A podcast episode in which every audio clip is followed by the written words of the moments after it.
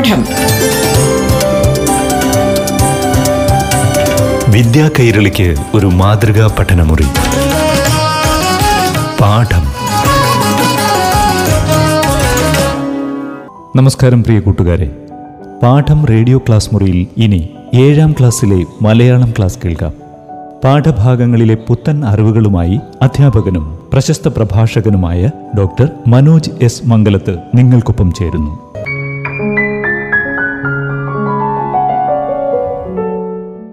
പ്രിയപ്പെട്ട കൂട്ടുകാരെ, എല്ലാവർക്കും നമസ്കാരം.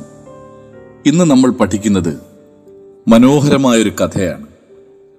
അടിസ്ഥാന പാഠാവലിയിലെ മീനുകളുടെ ആകാശവും പറവകളുടെ ഭൂമിയും. അർഷാദ് ബത്തേരി എന്ന യുവതലമുറയിൽപ്പെട്ട ശ്രദ്ധേയനായ കഥാകൃത്തിന്റെ ഒരു കഥ കുട്ടികളുടെ ജീവിതവുമായി താരതമ്യപ്പെടുത്തി വളരെ മനോഹരമായി ആവിഷ്കരിച്ചിരിക്കുകയാണ് ഈ കഥ. ഇതിന്റെ തലക്കെട്ട് തന്നെ വേറിട്ട ഒരു രീതിയിലാണ് കൊടുത്തിട്ടുള്ളത്. മീനുകളുടെ ആകാശവും പറവകളുടെ ഭൂമിയും. കഥ വായിച്ചു തീരുമ്പോൾ എന്താണ് അങ്ങനെ കൊടുത്തതെന്ന് നിങ്ങൾക്ക് മനസ്സിലാകും. കഥ തുടങ്ങിയാലോ? എല്ലാവരും കേട്ടിരിക്കണേ. 10ാം വയസ്സിന്റെ മൂപ്പിൽ ഉത്തമൻ 2 മാസത്തെ സ്കൂൾ അവധി ആഘോഷിക്കാൻ ആരംഭിക്കുന്ന ദിവസത്തിന്റെ ആദ്യ വൈകുന്നേരമാണെന്ന്. മോനെ, ഇങ്ങനെ തൂങ്ങി നിൽക്കല്ലേ, താഴെ വീഴും. അമ്മയുടെ വിളിയെ അവൻ കാറ്റിലൂടെ പറത്തിവിട്ടു. പക്ഷികൾ കൂട്ടം തെറ്റാതെ ഉത്തമന്റെ വീടിന് തൊട്ട് താഴെയുള്ള വയലിലേക്ക് എത്തിച്ചേർന്നു. താഴ്ന്ന് വട്ടത്തിൽ പറന്ന് കളിച്ചു. തിടുക്കത്തിൽ വലിച്ചു നീട്ടിയ കയർ പോലെ നീണ്ടു നിവർന്ന് നിരയൊപ്പിച്ച് വയലിനപ്പുറമുള്ള കുന്നിൻ മുകളിലേക്ക് പറന്നു. ഉത്തമൻ മാവിൻ കൊമ്പിലെ പിടിവിട്ട് നിലത്തേക്ക് ചാടി അരയിൽ നിന്ന് ഇറങ്ങിക്കിടക്കുന്ന പാൻസ് വലിച്ചു കയറ്റി മുറ്റത്തിന്റെ അറ്റത്ത് വന്ന് കൈകൾ പിറകിലേക്ക് വച്ച് ഹൃദയം തുറന്നു, കാതുകൾ തുറന്നു, കണ്ണുകൾ തുറന്നു. വൈകുന്നേരത്തെ കാറ്റിന്റെ ഗന്ധം ആവാഹിച്ചെടുത്തു.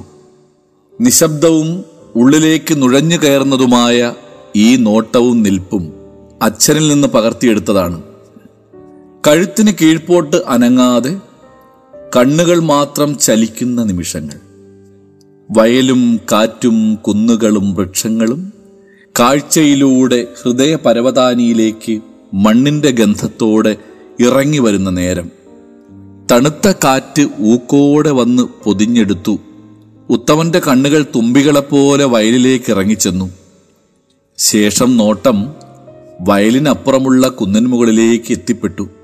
കുത്തനെ ചരിവുള്ള കുന്നിൻ മുകളിൽ കാറ്റിനൊപ്പം കടും പച്ച നിറത്താൽ കൂട്ടം ചേർന്ന് ആടുകയാണ് വൃക്ഷക്കൊമ്പുകൾ. തൊട്ടുമുൻപ് കൂടണഞ്ഞ പക്ഷികളെല്ലാം ഏതേതു മരങ്ങളിലായിരിക്കും കൂടുവച്ച് കഴിയുന്നതെന്നറിയാനായി അവൻ പതുപോലെ കൊതിച്ചു. കഴുത്ത് നീട്ടി ഏന്തി വലിഞ്ഞൊരു പരതൽ. പക്ഷികളെ വൃക്ഷങ്ങളിൽ കാണാൻ എന്നും അവൻ കൊതിച്ചു. പക്ഷേ ദൂരം സൃഷ്ടിച്ച അവ്യക്തതയിൽ അവന്റെ കാഴ്ച മഞ്ഞിലേക്കെന്ന പോലെ പൂണ്ടുപോയി. ഇരുട്ടു വേഗത്തിൽ വന്ന് കുന്നിനെ മറച്ചു കളഞ്ഞു.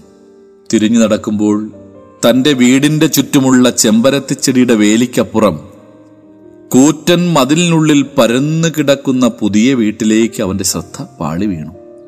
അപ്പോഴും അതിന്റെ വാതിലുകളും ജനലുകളും അടഞ്ഞു തന്നെയാണ് കിടക്കുന്നത്. മെർക്കുറി വിളക്കുകൾ വെളിച്ചം വിതറിക്കിടക്കുന്ന ആ വീട്ടിലേക്കുള്ള നോട്ടത്തെ മുറിച്ചിട്ട് ഉത്തമൻ കൂണുപോലുള്ള തന്റെ വീട്ടിനുള്ളിലേക്ക് കയറി. സൂര്യൻ പരിസരങ്ങളിലെല്ലാം പൊത്തിപ്പിടിച്ചു കിടക്കുന്ന മഞ്ഞിനെ തുടച്ചെടുക്കാൻ ആരംഭിച്ചു. അവശേഷിക്കുന്ന ഉറക്കത്തെ കൂടി കുടഞ്ഞിട്ട് ഉത്തമൻ മുറ്റത്തേക്ക് ഇറങ്ങി. അവന്റെ നോട്ടം ആ വലിയ വീടിന്റെ അടഞ്ഞു കിടക്കുന്ന കൂറ്റൻ ഗേറ്റിൽ ചെന്നു പതിഞ്ഞു. മുന്നോട്ട് ചലിക്കുന്തോറും കണ്ണുകൾ വീടിന്റെ ഉയരത്തിലേക്ക് പറന്നു. 2ാം നിലയിലെ മുറിയുടെ ജനാലപ്പാളി പെട്ടെന്ന് തുറക്കപ്പെട്ടു. വെളുത്തു തടിച്ചൊരു മുഖം ഫ്രെയിം ചെയ്തതുപോലെ പ്രത്യക്ഷപ്പെട്ടു. ഉത്തമൻ അവനു നേരെ കണ്ണുകൾ തുറപ്പിച്ചു. തടിയൻ. അവരുടെ നോട്ടങ്ങളൊന്ന് ഉരസി. ഉത്തമൻ തടിയനെ അവഗണിച്ച് മാവിനടുത്തേക്ക് ഓടിച്ചെന്നു. കൊമ്പിലേക്ക് ചാടിപ്പിടിച്ച് തൂങ്ങി ആടിയാടി തടിയന് മുഖം കൊടുത്തു. കാലുകൾ മടക്കിയും നിവർത്തിയും ആട്ടത്തിന്റെ വേഗം കൂട്ടി.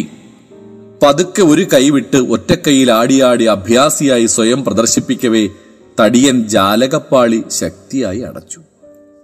ഉത്തമന്റെ മുഖമിരുണ്ടു. ആട്ടത്തിന്റെ വേഗം കുറഞ്ഞു. നിരാശയിൽ കുതിർന്നതുപോലെ അവൻ മാവിൻ കൊമ്പിൽ നിന്ന് പിടിവിട്ടു. അടഞ്ഞു കിടക്കുന്ന ജനാലം നോക്കി പിറുപിറുത്തു. കുശുംബൻ, തടിയൻ. കുറച്ചു നേരത്തേക്ക് അവൻ മാവിൻ ചുവട്ടിൽ പരുങ്ങി നിന്നു. ഇടയ്ക്കിടെ തടിയന്റെ വീട്ടിലെ ഏതെങ്കിലും ജനാലകൾ തുറക്കുന്നുണ്ടോ എന്ന് പരതി. പെട്ടെന്ന് അവന്റെ മുന്നിലേക്ക് എന്തോ വരുന്നത് കണ്ട് പിറകോട്ട് നീങ്ങി. ഒരു ടെന്നീസ് ബോൾ ഉരുണ്ടുപോകുന്നതിനിടയിൽ അതിനെ ആവരണം ചെയ്ത വെളുത്ത കടലാസ് മറ്റൊരിടത്തേക്ക് തെറിച്ചു വീണു. ഉത്തമൻ ഓടിച്ചെന്ന് കടലാസ് നിവർത്തി വായിച്ചു. "നീ അത്ര വലിയ അഭ്യാസിയൊന്നുമല്ല. എന്റെ വീട്ടിലെ പൂച്ച പോലും ഇതിനേക്കാൾ ഭംഗിയായി ചാടിക്കളിക്കും. എന്നും നീ തൂങ്ങി നിൽക്കുമ്പോൾ നിന്റെ പാൻ്റഴിഞ്ഞു പോകുന്നത് ഞാൻ കാണാറുണ്ട്. ഹഹാ." Gentry Thomas. ഉത്തമൻ ഓടിച്ചെന്ന് തന്റെ പേപ്പറും പേനയും എടുത്ത് എഴുതി. "നീ പോടാ തടിയാ, പൊങ്ങച്ചക്കാരാ, നിന്റെ ശത്രു." ഉത്തമൻ അതേ പന്തിൽ ചുരുട്ടി തുറന്നു വച്ച ജനാലയ്ക്കുള്ളിലേക്ക് ഉന്നം പിഴയ്ക്കാതെ എറിഞ്ഞു. ജെൻട്രി തോമസ് ജനാല അടച്ചു. ഏറെ സമയം പിന്നിട്ടിട്ടും അനക്കമൊന്നുമില്ല. ഉത്തമൻ പതുക്കെ ആ കൂറ്റൻ ഗേറ്റിനരികിലേക്ക് പതുങ്ങിച്ചെന്നു. മുഖം ഗേറ്റിൽ പതിച്ചു വച്ചു. അവന്റെ നോട്ടം ഒരുക്കി വച്ച മുറ്റത്തെ പൂക്കളിലേക്ക് വണ്ടുകളായി ചെന്നു. പൂക്കൾ, തടാകം, ഊഞ്ഞാൽ, പക്ഷികൾ. കണ്ണിൽപ്പെടുന്നതിന്റെ എല്ലാം പേരുകൾ പതിവുപോലെ ഉരുവിട്ടു. പലതവണകളായി ഈ വീടിന്റെ മുറ്റത്തേക്ക് കടക്കാനായി ശ്രമിക്കുന്നു. ഉത്തമൻ ഗേറ്റിൽ പിടിമുറുക്കി. പച്ചപ്പുൽ നിറഞ്ഞ മുറ്റത്തിന്റെ ഒരു കോണിൽ നിൽക്കുന്ന വലിയ പക്ഷിക്കൂട്ടിലേക്ക് ഏന്തി വലിഞ്ഞു നോക്കി. കൂട്ടിനുള്ളിലെ വ്യത്യസ്ത നിറങ്ങളിലുള്ള പക്ഷികളെ നോക്കി അവൻ ചിരിച്ചു. അനിയന്ത്രിതമായ ആഗ്രഹത്തോടെ വീണ്ടും വീണ്ടും ചിരിച്ചു.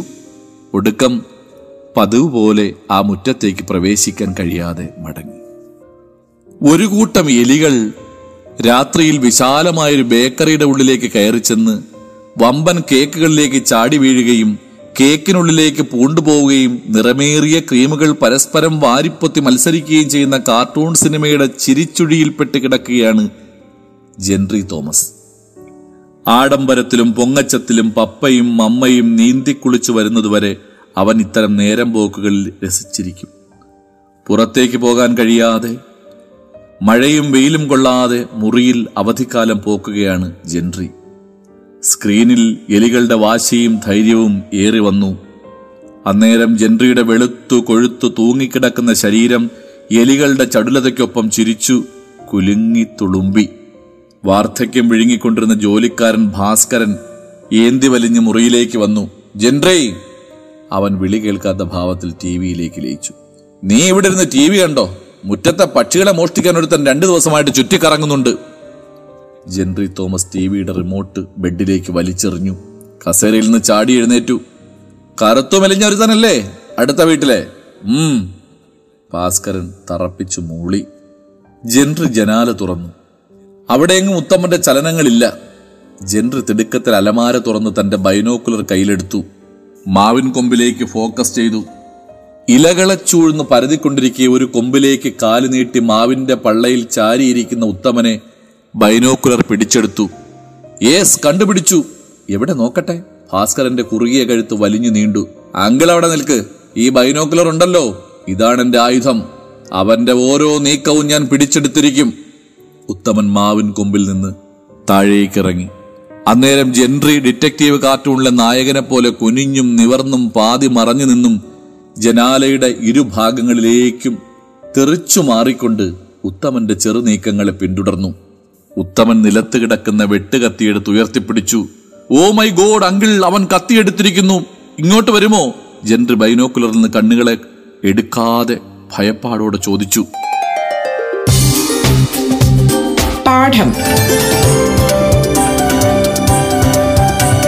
വിദ്യാ കൈരളിക്ക് ഒരു മാതൃകാ പഠനമുറി. പാഠം ഒരിടവേളയ്ക്ക് ശേഷം തുടരും.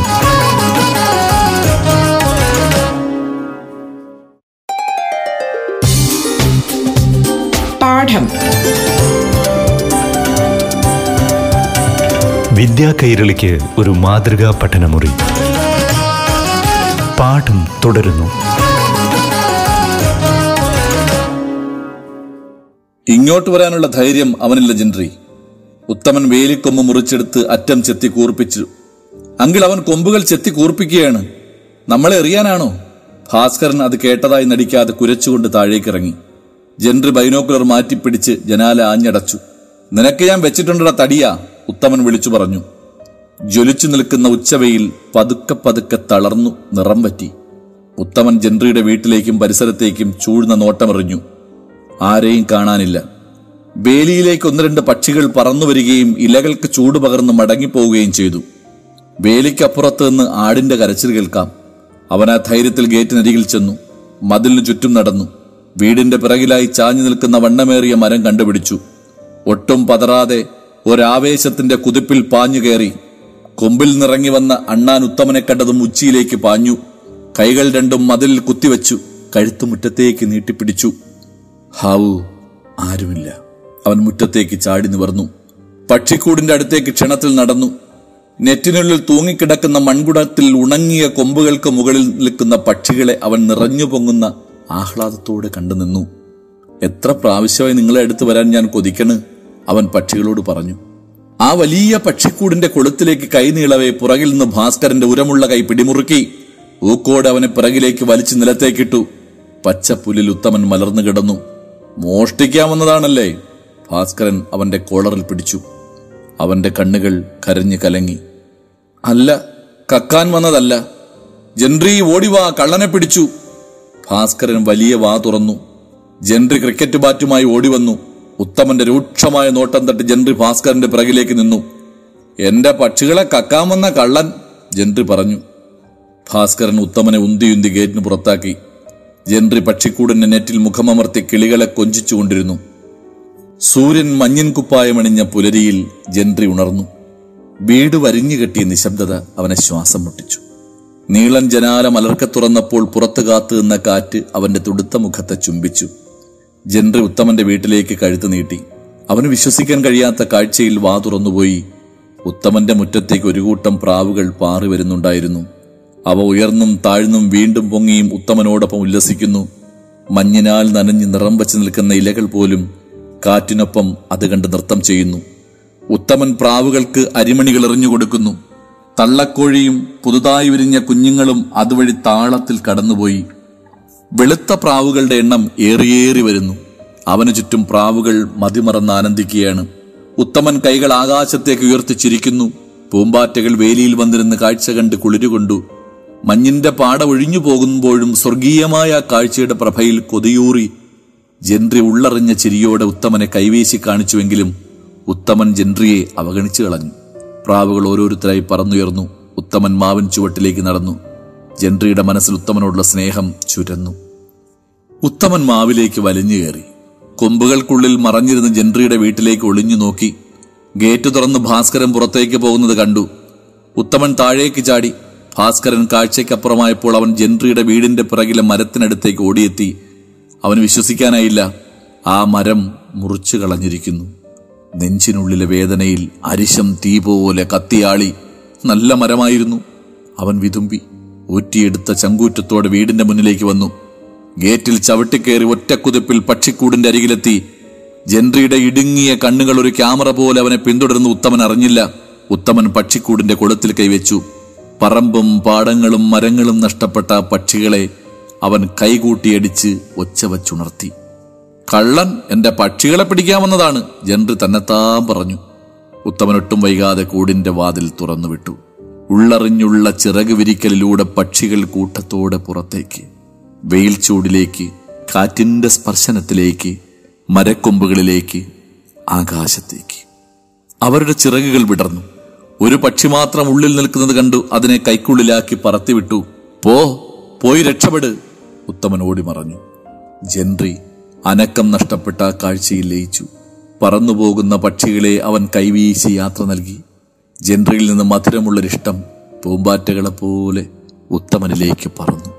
രാത്രിയായി, പകലായി, മഞ്ഞു വന്നു, കാറ്റു വന്നു. വെയിലെല്ലാവരെയും ചുംബിച്ചു മടങ്ങി. വീണ്ടും രാത്രിയായി, പകലായി. മുറ്റത്ത് സ്വയമുണ്ടാക്കിയ പട്ടം വയലിലേക്ക് പറപ്പിച്ച് കളിക്കുന്ന ഉത്തമന്റെ മുന്നിലേക്ക് പഴയ ടെന്നീസ് ബോൾ വെള്ളക്കടലാസോട് വന്ന് തുള്ളി. അവൻ തിടുക്കപ്പെട്ട് വായിച്ചു. "പക്ഷികളെ നീയാണ് തുറന്നു വിട്ടതെന്ന് ഞാൻ ആരോടും പറഞ്ഞിട്ടില്ല. എനിക്ക് നിന്നോട് ദേഷ്യവുമില്ല. ഇഷ്ടമാണ് നിന്നെ. എന്റെ വീടിന്റെ പിറകിലെ ഗേറ്റിന്റെ അടുത്ത് ഞാൻ കോണി വെക്കാം. നീ അടുത്ത ദിവസം ഇങ്ങോട്ടൊന്ന് വരണേ. എന്തായാലും വരണം. വന്നില്ലെങ്കിൽ എനിക്ക് സങ്കടമാവും. ഭാസ്കരനങ്ങളെ ഞാൻ നോക്കിക്കോളാം. സ്വന്തം ജെൻട്രി തോമസ്. തന്നിൽ കുളിരും ഇഷ്ടവും ഒരുപോലെ ഉറവ പൊട്ടുന്നത് ഉത്തമൻ അറിഞ്ഞു. വായിച്ച കടലാസ് താഴേക്കിട്ട് ഉത്തമൻ പാൻസ് വലിച്ചു കയറ്റി നുഴഞ്ഞുകയറ്റത്തിന് ഒരുക്കം കൂട്ടി. പതുങ്ങിയും ശ്വാസം വലിച്ചു അല്പം വളഞ്ഞുവൻ വീടിന്റെ പിറകിലെത്തി. ചുമരുകൾക്ക് മുകളിലൂടെ ഉറുമ്പുകൾ നീങ്ങുന്നുണ്ടായിരുന്നു. ഉത്തമൻ ഗേറ്റിൽ ചവിട്ടി ചുമരിലേക്ക് വലിഞ്ഞു കയറി. കോണിയിലേക്ക് കാലുകൾ എടുത്തു വെച്ച് പതുക്കെ ഇറങ്ങി ഒറ്റ കുതിപ്പിൽ പുറത്തെ ബാത്റൂമിന്റെ തുറന്നിട്ട വാതിലിന്റെ മറവിൽ ചെന്ന് നിന്നു. ഭാസ്കരനെങ്കിൽ സ്റ്റോർ റൂമിൽ നിന്ന് എന്റെ പന്തെന്നെടുത്തു തരുമോ? ജെൻട്രിയുടെ ശബ്ദം കേട്ടതും ഉത്തമൻ പാതി ശ്വാസം വിട്ടു. ജെൻട്രി അവനെ കൈവീശി വിളിച്ചു. ഓടിച്ചെന്നിരുവരും കൈകോർത്ത് അടുക്കളയിലെത്തി. വലിയ അക്വേറിയത്തിനുള്ളിലെ മനോഹരമായ മീനുകൾക്കൊപ്പം ഉത്തമന്റെ കണ്ണുകൾ ഒഴുകി. പാവ മീനുകൾ. ഉത്തമന്റെ ഉള്ളംകൈ ആർദ്രതയോടെ ചില്ലിന്മേൽ പതിഞ്ഞു. തോടും പുഴയും കടലും നഷ്ടപ്പെട്ട മീനുകൾ അടിയൊഴുക്കിന്റെ അനുഭവമില്ലാതെ മരവിച്ച് ചലിക്കുന്നത് അവനിൽ അസ്വസ്ഥത ഉണർത്തി. വാ, നമുക്ക് മുകളിലേക്ക് പോകാം. ചിത്രപ്പണികൾ നിറഞ്ഞ മരഗോവണി ഓടിക്കേറി ഉത്തമൻ ജെൻട്രിയുടെ വിശാലമായ മുറിയിലേക്ക് കയറി അമ്പരന്നു. വീതിയേറിയ കട്ടിലിൽ മഞ്ഞപ്പൂക്കൾ നിറഞ്ഞ കിടക്കവരിയുടെ ഭംഗി. അവൻ വാ തുറന്നുപോയി. കമ്പ്യൂട്ടറും ടിവിയും ബൈനോക്കുലറും വലിയ മേശയുമെല്ലാം ഉത്തമന്റെ കൈകളാൽ തഴുകപ്പെട്ടു. ഉത്തമൻ കിടക്കയിലേക്ക് ചാടി വീണു മലക്കം മറിഞ്ഞു. ഉത്തമ, ഡൈനിങ് ഹാളിലെ മീനുകളെ നീ കണ്ടില്ലേ? നമുക്കവരെ ഏതെങ്കിലും പുഴയിലേക്ക് കൊണ്ടിട്ടാലോ? ഉത്തമൻ കഴുത്തൽപ്പുയർത്തി അവിശ്വാസത്തോട് ജെൻട്രിയെ നോക്കി. പക്ഷികളെ പോലെ തന്നെയല്ലേ മീനുകളും? സത്യം. ഈ മീനുകളെല്ലാം ചില്ലുകൂട്ടിൽ നമുക്ക് രക്ഷിച്ചാലോ? ജെൻട്രി വീണ്ടും ചോദിച്ചു. ജെൻട്രി, നമ്മുടെ ഗ്രാമത്തിലൊരു പുഴയുണ്ട്, വലിയൊരു പുഴ. അച്ഛൻ പറഞ്ഞതാ, കുറെ ആയി ഞാനതിൽ കുളിക്കാൻ കൊതിക്കുന്നു. നമുക്ക് വരെ ആ പുഴയിൽ വിട്ടാലോ? വേലിക്കരിയിലേക്ക് രണ്ട് പൂച്ചകൾ നീങ്ങുന്നത് കണ്ടു. അടുക്കള ഭാഗത്ത് നിലത്ത് കിടക്കുന്ന ചോറുവറ്റുകൾ കാക്കകൾ കൊത്തി വെടിപ്പാക്കുന്നു. കാറ്റ് ചെന്ന് മുറ്റത്തെ കരിയിലകളും ചവറുകളും തൂത്തുവാരി വൃത്തിയാക്കുന്നു. ചുമരിലെ ക്ലോക്കിൽ 3 മണിയുടെ ശബ്ദം മുഴങ്ങി. മനസ്സും ശരീരവും പെട്ടെന്ന് സാഹസത്തിനൊരുങ്ങി. ഇരുവരും ചുവന്ന ബക്കറ്റിലേക്ക് മീനുകളെ പിടിച്ചിട്ടു. അവർ ബക്കറ്റുമായി മുറ്റത്തേക്ക് ഇറങ്ങി. റോഡിലേക്ക്, ഓടിയോടി ഇടവഴിയിലേക്ക്, പറമ്പിലേക്ക്. കുന്നിൻ ചരിവിലൂടെ ഇടയ്ക്കിടെ ബക്കറ്റ് മാറ്റിപ്പിടിച്ച് ഓട്ടത്തിന് വേഗം കൂട്ടി. കുത്തനെയുള്ള ഇറക്കത്തിലൂടെ ചെന്ന് പുഴയുടെ അരികിലെത്തി. മീനുകളെ കൈകളാൽ കോരിയെടുത്തെറിയാൻ നിൽക്കവെ രണ്ടുപേരും തറയ്ക്കപ്പെട്ടതുപോലെ നിന്നു. പുഴയൊഴുകിയ ഇടം വർഷങ്ങളായി മണ്ണിൽ കിടന്ന ഒരസ്ഥി പോലെ കിടക്കുന്നു. ഒരു തുള്ളി നനവില്ലാത്ത തരിശുഭൂമി ഒരു കുഴിയിലേക്ക് വീണതുപോലെ അനുഭവപ്പെട്ടു.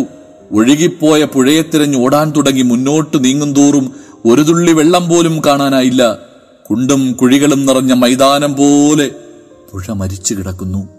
അവരുടെ കണ്ണുകൾ ഒരുപോലെ നിറഞ്ഞു കവിഞ്ഞു. ഇവിടെ ഒരു പുഴയുണ്ടായിരുന്നു, സത്യം.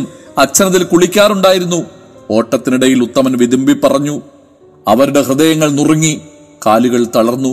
കണ്ണുകളിൽ ഇരുട്ട് കയറവേ, സങ്കടവും വിയർപ്പും ഒരേപോലെ അവരെ തളർത്തവേ, മീനുകൾക്കൊപ്പം പിടഞ്ഞുകൊണ്ട് ആകാശത്തേക്ക് നോക്കി ആ 2 പൈതങ്ങൾ പ്രാണനൊമ്പര ചുടിയിൽ കിടന്ന് കരഞ്ഞു വിളിച്ചു. പുഴകളെ, പുഴകളെ, നിങ്ങളെവിടെ? പ്രിയപ്പെട്ട കൂട്ടുകാരെ, ആർത്തിമൂത്ത മനുഷ്യൻ പുഴകളെയും കുന്നുകളെയും മരങ്ങളെയും ഒക്കെ നശിപ്പിക്കുന്നതിൽ മനംനൊന്ത് ഇന്നത്തെ പുതിയ തലമുറ, നമ്മുടെ കുഞ്ഞുങ്ങൾ വേദനിക്കുന്നതിന്റെ പ്രതീകമായിട്ടാണ് അർഷാദ് ബത്തേരി ഈ കഥ എഴുതിയത്. നമുക്ക് മണ്ണിനെയും മരങ്ങളെയും പുഴകളെയും സംരക്ഷിക്കാം. നാളെയുടെ കാവലാളായി ഇനി പ്രതീക്ഷ നിങ്ങളിൽ മാത്രമാണ്. നിങ്ങളാണ് നാളെയുടെ സ്വപ്നങ്ങൾ, പ്രതീക്ഷകൾ. ആ പ്രതീക്ഷകൾ യാഥാർത്ഥ്യമാകാൻ നമുക്ക് ഒരുമിച്ച് പ്രവർത്തിക്കാം. വരും തലമുറയ്ക്കായി ഈ പ്രകൃതിയിലെ നന്മകളെ നമുക്ക് കാത്തു സൂക്ഷിക്കാം. എല്ലാവർക്കും ഒരു ശുഭദിനം നേർന്നുകൊണ്ട് നമ്മുടെ ഇന്നത്തെ കഥ, ഇന്നത്തെ പാഠം ഇവിടെ അവസാനിക്കുന്നു. നമസ്കാരം. പാഠം വിദ്യാ കൈരളിക്ക് ഒരു മാതൃകാ പഠനമുറി.